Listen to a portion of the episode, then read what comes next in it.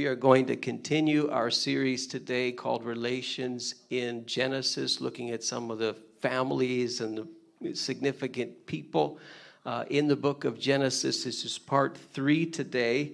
And uh, our special guest is Ron Rust, and he is here today with his wife Anna, as you already heard, the 46 years of experience in ministry. Both of them are ordained ministers. And uh, Pastor Ron has pastored many churches in the province of Quebec, most recently Trinity Pentecostal Church for, I think, 14 years, 15 years, and just, just retired. Okay, I, I say that in quotes because he's busy as a beaver since he is retired. So uh, you're going to love his ministry this morning as he shares on the subject what defines you from the life of Noah. Would you please welcome Pastor Ron Rust?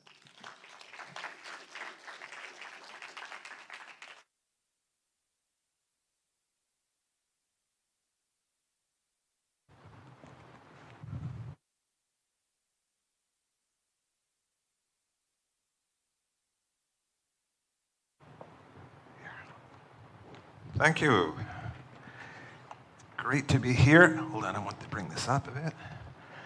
Welcome to City Point Church. It is exciting to be here to see friends and other colleagues in ministry, other friends we've known many, uh, for many years, and also uh, Pastor Joe and Janet, uh, whom we know for, since the year 2000. Uh, we've been connected for many, many years together and uh, profoundly respect their ministry and feel that they're God's man and woman for this church and for this area, and you are in good hands under their ministry. Well, this morning, time is limited, and I have something burning in my heart relating to relations in Genesis. I want to talk to you about Noah this morning. And to get things going, I'm just going to put this here for the moment. I want to talk about what defines you. Human, be- human beings are defined by their relationships more than anything else. Relationships tell us who we are and where we are and where we're going, and our relationships define us in terms of where we're going. And throughout the Bible, we see many people who are selected and their lives were determined by their relationships. You think of uh, Jacob and Esau, or you think about Abraham and, and his wife, or you think about Jesus with the, you know, his 12 disciples. Relationships are your legacy for your future. Genesis 1 talks to us about the fact that we're created in God's image. It might be hard to fathom, but the fact is, you are God's masterpiece and the only thing in this world with inherent value. We're the only creation that Jesus was willing to die for, with whom God wants a relationship with. Being made in God's image can't be taken away from you no matter what somebody says against you. Your worth is not defined by others, it's defined by God, and He says you're special. Turn to someone next to you and say, You are worth more than you realize. You are worth all the effort it took to make this world. You are worth the sacrifice of the Son of God, Jesus. You are worth the diligence it took to produce the Bible. You are worth every event that has shaped God's will since the beginning of time. You are valuable because God says so, and this should define you. Your worth is not based just on the job you do or on what people think about you or say about you. God says He wants a relationship with you. This must be defined on His terms because He is the owner, He is the creator of our past, present, and future. God is faithful to forgive a genuine heart, a willing heart, He will guide. A prime example of one's worth is how a relationship defines us is in the life of Noah. Let me read to you a little bit about his story. Genesis 6. The Lord saw how great the wickedness of the human race had become on the earth, and that every inclination of the thoughts of the human heart was only evil all the time. And the Lord regretted that he had made human beings on the earth. And his heart was deeply troubled. So the Lord said, I will wipe from the earth, face of the earth the human race I've created, and with them the animals, the birds, the creatures that move along the ground. For I regret that I have made them. But Noah found favor in the eyes of the Lord, and this is the account of Noah and his family. Noah was a righteous man, blameless among the people of his time. He walked faithfully with God. Now, the earth was corrupt in God's sight and was full of violence, and God saw how corrupt the earth had become, for all the people on earth had corrupted their ways. And so God said to Noah, I'm going to put an end to all the people. For the earth is filled with violence because of them, and I'm surely going to destroy both them and the earth. So make yourself an ark of cypress wood. So God told Noah to build an ark. The world of Noah's time was filled with wickedness and violence. It was everywhere, and God decided that the world had reached the point that He was going to make some changes. He would send a flood to destroy all mankind except for one family, and Noah found grace in the eyes of the Lord. And so God told Noah to build an ark, a giant boat like structure. The ark was about 510 feet long, 75 feet wide. It would uh, take over uh, one and a half football fields uh, uh, to equal the ark's length. The, that's big enough for NASA to lay three space shuttles uh, nose to tail on the ark's roof. The roof of Noah's ark was more than 50 feet from the ground, about more than four stories high. There was plenty of space uh, for three extra all, um, inner decks uh, as the Bible describes. And the ark had the same storage uh, capacity as 450 uh, semi trailers, a cargo capacity of 522 uh, railroad cars perfectly designed by God for stability in rough seas, six times longer than it was wide. Modern ocean going vessels like aircraft carriers uh, and oil tankers are built to the same ratio. How would it know, have known how to build it this way? For 120 years, Noah and his family, uh, his wife and three sons and their wives, uh, built the structure and warned of the future judgment. Though people disregarded and ridiculed him, he prepared the ark for his family and he obeyed God. And God brought animals and Noah into the ark, and the rains and the floods occurred. For 40 days and nights, so the water rose and it covered the highest mountain, and Noah and his family were safe, floating in the ark. After several months, the ark safely landed on a mountain range, uh, and Noah's family and the animals exited safely. Uh, Noah spent one year and 17 days. Uh, this was no luxury cruise, cramped with all those animals, and I can imagine the smells on that boat. By God's grace and through Noah's obedience, one family survived a worldwide flood. Noah is not some kind of fictional character, but a real man, a husband, a father, a grandfather who faced a never seen before active God and he decided to live by faith. Jesus validates the historicity of Noah's flood, and uh, he says this in Matthew 24 as it was in the days of Noah, so it will be at the coming of the Son of Man. For in the days before the flood, there was eating, drinking, marrying, and giving in marriage, up to the day Noah entered the ark, and they knew nothing about what would happen until the flood came and took them all away. That is how it will become come at the coming of the Son of Man. So, as you read this story, and I was pondering on this, what are some life lessons we can take away from this? I read a few funny stories about the flood and Noah's Ark. I heard that someone asked the question who was the greatest financier in the Bible? Someone said it was Noah. He was floating his stock while everyone else was in liquidation.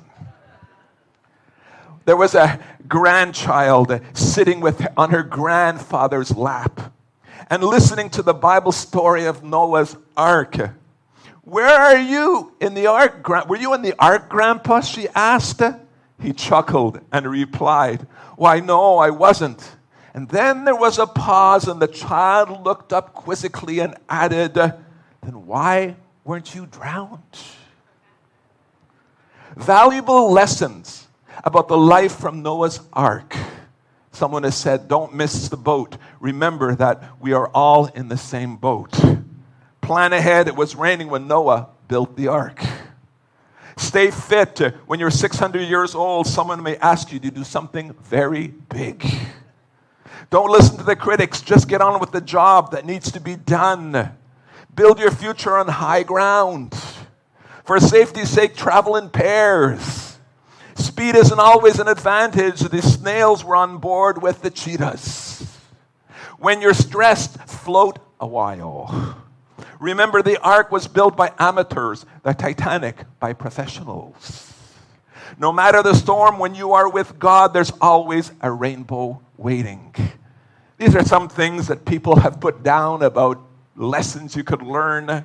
But I have four lessons to bring to you this morning of Noah and the ark that define us today, who we are, and where we're going. It's based on Hebrews 11 and verse 7. By faith, Noah, when warned about things not yet seen, in holy fear, built an ark to save his family. By his faith, faith he condemned the world because heir of the righteousness that is in keeping with faith. Faith. So, number one, we need to take God seriously and believe and act. Noah wasn't particularly qualified. He had no degree in engineering or seamanship. We know nothing about his upbringing, his occupation, his source of income. Noah was given a difficult task to build a large boat and which had never existed because it was going to rain in a way it had never rained before. Building a massive barge in the middle of Mesopotamian desert in uh, the, in the obvious expression of Noah's faith. Noah didn't debate with God about it, nor did he just pray about it. His mind, what said was, well, God said it. I believe it. That settles it. I'm going to do it. It is said of him, Noah did everything just as God had commanded. Noah did all the Lord commanded him. He lived by faith, always produces loving obedience in the Lord. But the inverse is true also. This obedience is often the result of absence of faith. Because when we don't do what God's word says, it's because we don't believe what God says. Living by faith takes God's word seriously, like Noah did. We need to apply God's word to our lives. You see, your responsiveness will determine how much the Spirit of God can work in your life. Jesus would say, Anyone who loves me will obey my teaching. My Father will love them, and we will come to them and make our home with them. You think of it today, God doesn't just want to visit you from time to time. He wants to make his home inside of your heart. And this will transform your life and your self identity and give you a purpose that you have been longing for. Our lesson number one that we learned this morning is that obedience to God and His Word unlock opportunities in our life. Opportunities for God opportunities for our family, opportunities for our very future. When you come to God and grant, uh, come and say, I will obey you, Lord, because you have spoken through your word, written word to me. It unlocks opportunities that, other words, would remain closed to you. Number two, the Lord favors those who walk in righteousness. In holy fear, Noah built an ark to save his family, but by his faith, he condemned the world and became heir of righteousness. Note how righteous man can make a difference in this world. The first time words like we see righteous, blameless in the life of Noah. These words are used first time in the book of Genesis. It reflects the dark times that Noah was in just a couple of hundred years after the fall in Genesis chapter 1. But from here on, these two words, righteous, blameless, will be used numerous times with respect to those who love God and follow God. The Bible says Noah was a righteous man. He was in right standing before God. He was defined by his right relationship with God. He was justified by God because of that relationship. You see, we don't just make God in our image. We allow God to be who he is and we learn, learn to conform to his image, not the contrary. Noah's relationship didn't come from doing good works. But his good works came as a result of his righteousness or right standing before God. Noah was saved not because of his good works, but because of God's provision alone. He was blameless among the people of his time. This talks of standing before men in his generation. He lived, he lived as a man of integrity. He, he wasn't perfect, uh, but nothing was found glaring against him. The earth was filled with corruption and violence, but Noah walked with God in a dark time. And we learn from Noah that it is possible, uh, despite ridicule and peer pressure, not to compromise, uh, and that God notices you when you walk with Him, and you walk even when there are dark places around you. Uh, we read Noah found favor in the eyes of the Lord. You see, favor is not based on merit, reward, or accomplishment. By faith, he constructed the ark. And Noah walked with God during a time possibly of loneliness. He preached 120 years and didn't have one convert. At times, it's impossible to please, it seems impossible to please God and to please the world at the same time.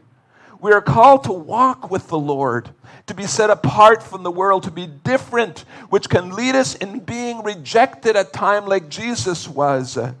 You ever feel lost as you're trying to love God and to love the world? You ever wondering if God sees you when you feel all alone and rejected and ridiculed by those who do not honor the integrity you're trying to honor in, for God's glory? Eugene Pat Peterson said these words faith heroes never let their relationship with people outrank their relationship with the Lord. Closeness to God sometimes means alienation from men. He cared more about what God thought about him than what other people thought about him. For some of you today, uh, this is a step you need to take. You, your fear of men is stunting your spiritual growth. It's drowning your faith and limiting your, what God can do in your life. Oswald Chambers said the remarkable thing about fearing God is that when you fear God, you fear nothing else. Whereas if you do not fear of God, you fear everything else. Noah's legacy was that he became an heir of righteousness, building this monstrous boat. His testimony witnessed uh, to his culture. Our challenge is to live without spiritual compromise. So I ask you the question this morning What's your witness to the culture you live in? Marriage is to be a lifelong union between a man and a woman. Is your witness holding up in a society that is compromising this truth? Husbands are to have a leadership role in the family. without physical and verbal and psychological or sexual abuse? Are you mistreating your wife in any way? If so, your witness is lacking. By rejecting the definitions of human life that marginalize and devalue the unborn, the physically and mentally handicapped, and the elderly, refusing to tolerate racism in the name of civil liberty, we are called, my friends, to navigate our culture as heirs of righteousness living by faith. In living and loving a holy God will cut against the grain of culture. In essence, we are called to be countercultural, not just flowing along with the streams of this world. When you stand up for righteousness in the fear of God, it is evidence of a spiritual backbone. And God says that He sees you and He favors you when you walk in such a way in this world. Now we know Noah, he was a good man. He was a hard-working man. Some, maybe just like you and I today. Uh, But he was frustrated by the corrupt and violent society that he was living in.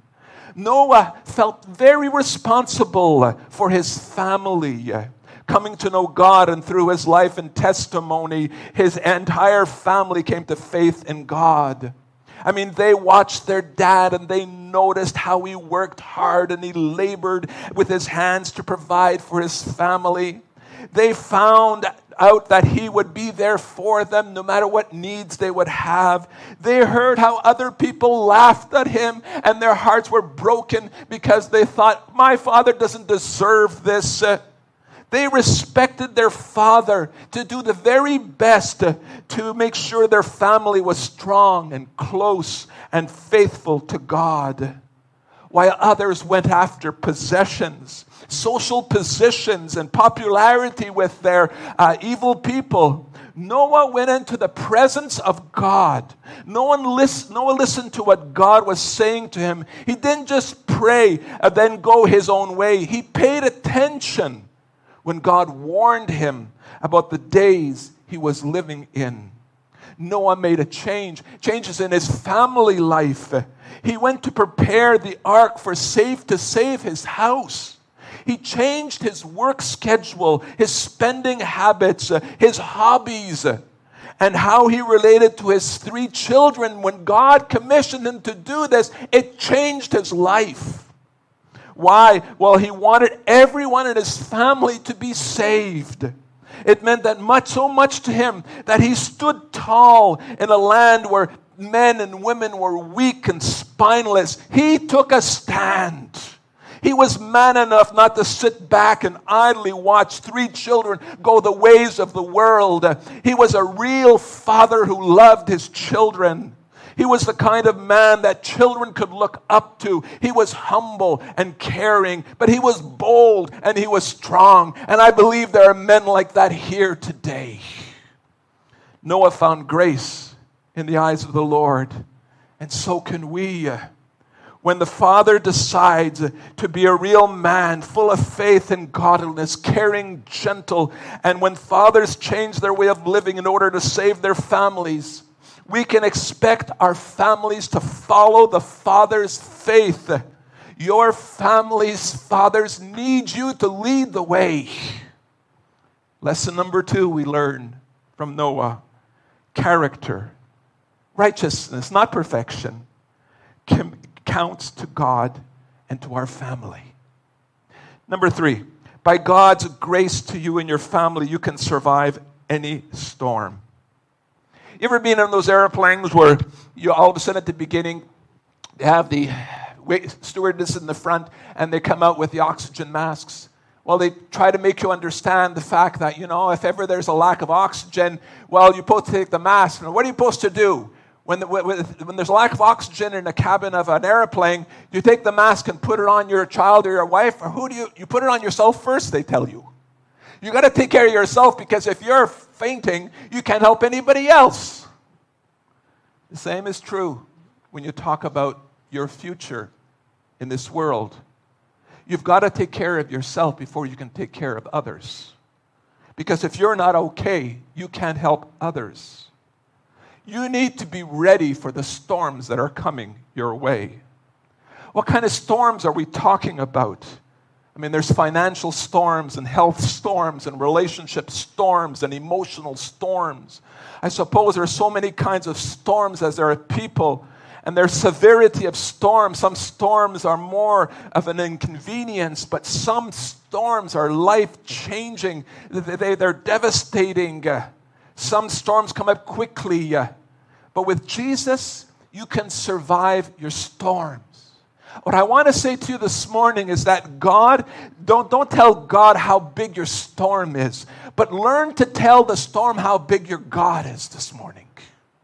In Matthew 7, we have this story where Jesus talks about two people who are building, and that, that one is built upon the, the rock and the other is built upon the sand. But when the storm came, the person built upon the sand, his house collapsed. But the person who was built upon the rock, his house stood firm. What made the difference? It wasn't the house nor the storm. It was the foundation upon which it was built. The wise man heard and obeyed. Only after hearing God's instructions and obeying will you survive the storms of life. You start with yourself.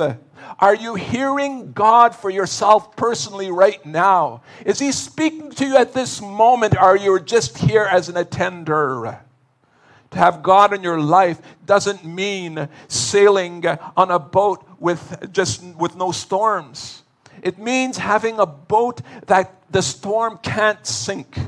The storms of life are inevitable. My wife and I have been through so many storms, and we look forward to sharing you some of those storms this Friday night uh, as we talk about the four seasons of marriage. But you must prepare yourself for them. If great spiritual formation takes place during these storms, God shapes your inner life. You think you're going to drown, you think you're overwhelmed, you think you can't take it anymore. But when you have an ark, when you're in the ark, no ark will be destroyed and you will make it through your storm. Did Noah wonder if God had forgotten him all that time, you know, on the boat? Now, you know, he's in this giant uh, boat bobbing up and down on the waves. I mean, there's just clouds over his head. The sun's not shining. Uh, did he sort of kind of lose hope sometimes?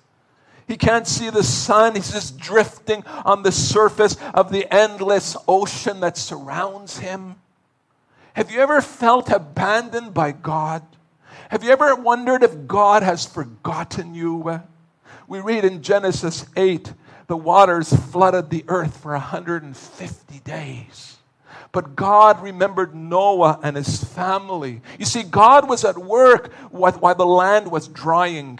He gave a sign from a dove with an olive leaf in its mouth. And later the dove didn't come back at all, which was a sign to Noah that there must be land that's drying. God never told him how long the flood would last, but he didn't need to know. When will this end? We ask ourselves. I'll tell you, it's in God's time. Not one day sooner, not one day later. Nothing can rush or change or hinder God's design for his children. You see, in our doubt and confusion, we rest on the truth that God can make the dry ground appear anytime He chooses. We may have forgotten and abandoned in the flood, but the dry land will appear in due time. God doesn't always spare us from the pain of life, but reminds us that even in sadness, even in moments of despair, we're never alone. We're never forgotten. In the midst of the great flood, God stayed true to his promise. It says, The Lord looked down on the earth and remembered to have mercy on eight people floating in a big barge with all those animals. And God will do the same thing for you today. He remembered his covenant and he placed a rainbow in the sky as a sign of his promise. If there were no storms, there would be very few rainbows. The rainbows come after the rain, not before. Weeping endures for a night, but joy comes in the morning. Some of you know exactly what I'm talking about. I mean, we know that all things work together for good for those that love God, and that God makes all things beautiful in His time. If we look up, we'll see God's rainbows, the signs and tokens of His love here and there about us, all around us. Uh, the storms of, of life do not mean that things are out of control. This is a covenant of pure grace made in spite of human sin, not because of any supposed human goodness, human faith, or human obedience. He remembers those who suffer and he keeps his eyes on them. Though they suffer long and feel forgotten, the Almighty will not abandon them. As God remembered Noah, so he'll remember you and me. There's no trial too severe that will separate you from the love of God. Our lesson number three is this you and your family are safer with God in the middle of a storm than you are anywhere else without Him. Number four, the ark points to Jesus. And I ask you, are you in the ark of safety? Jesus said, As it was in the days of Noah, so it will be at the coming of the Son of Man. In the days before the flood, people were eating and drinking and marrying and giving in marriage up to the day Noah entered the ark. Noah's ark can be compared to Jesus Christ. He is the ark of our salvation. To everyone who believes in him, God never said, make four or five arks and let people decide which one they'll go into. You see, Jesus is the door that God gives in love and mercy for your salvation. It is the door, not one of many ways that you can take. God gave his very best because he values you above all else in this world. And he is reaching out today to you. The ark saved everyone who entered. Everyone who comes to Christ will be saved. The ark was a place of total security. No matter how high the waters rose, the people and the animal inside were safe. The winds were howled and the waves crashed against the side. Uh, the rain came down 40 days and 40 nights, but it didn't matter. The ark was so strong that it persevered and everything inside was protected. Those who come to Christ find that they're not only saved, but they are safe forever, eternally secure. Only God, once God shut the door, no one else could enter. While the door was open, anyone could enter and be saved from the coming flood. Once the door was shut, it would not be opened until the flood was over. Today is the day of grace. The door of salvation is open to all who care to enter. Whosoever may freely come the invitation goes out to the world. He delays judgment that all may come to repentance. His day of grace will not last forever. Death comes to all men sooner or later, and there will be a time when the gospel call will end and judgment must begin. We must answer this question Are you in the ark of safety? What about your family today? It has been said many otherwise good and decent people are trying to do the dog paddle their way to heaven.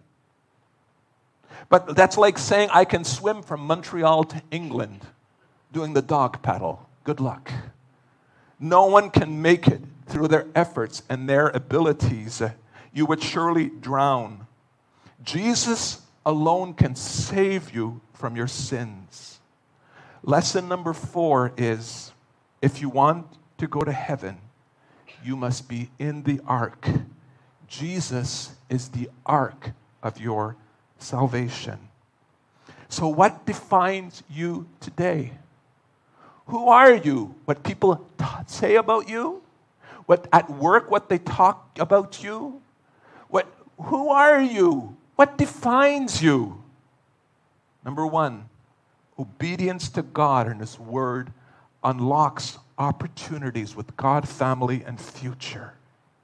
Number two, character, righteousness, not perfection, counts to God and our family. When you find favor in the eyes of God your fa- and your family, it'll make a world of difference for your future.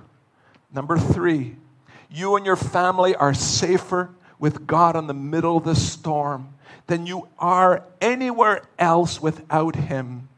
By God's grace, you and your family can survive any storm that comes your way. And lastly, if you want to go to heaven, you must be in the ark. Jesus is the ark of your salvation. We read in the Bible as God's co workers, we urge you not to receive God's grace in vain, for he says, In the time of my favor, I heard you, and in the day of salvation, I helped you. And I tell you, now is the time of God's favor. Now is the time of salvation. It's a sobering message that defines us today, but one, if we're really listening, can save our family, can give us a future, and brings hope. This above and beyond the storms and the hopelessness and the darkness and the violence that surrounds us, we stand tall, we stand strong, because Jesus is our ark of salvation and nothing can separate me from the love of God. Can I say a big amen to that today? Do you believe that today? Stand with me today, please, for a moment. I just want to pray and then turn it back to Pastor Joe. Father God, today you see those who are gathered here today. We have been challenged by your word today.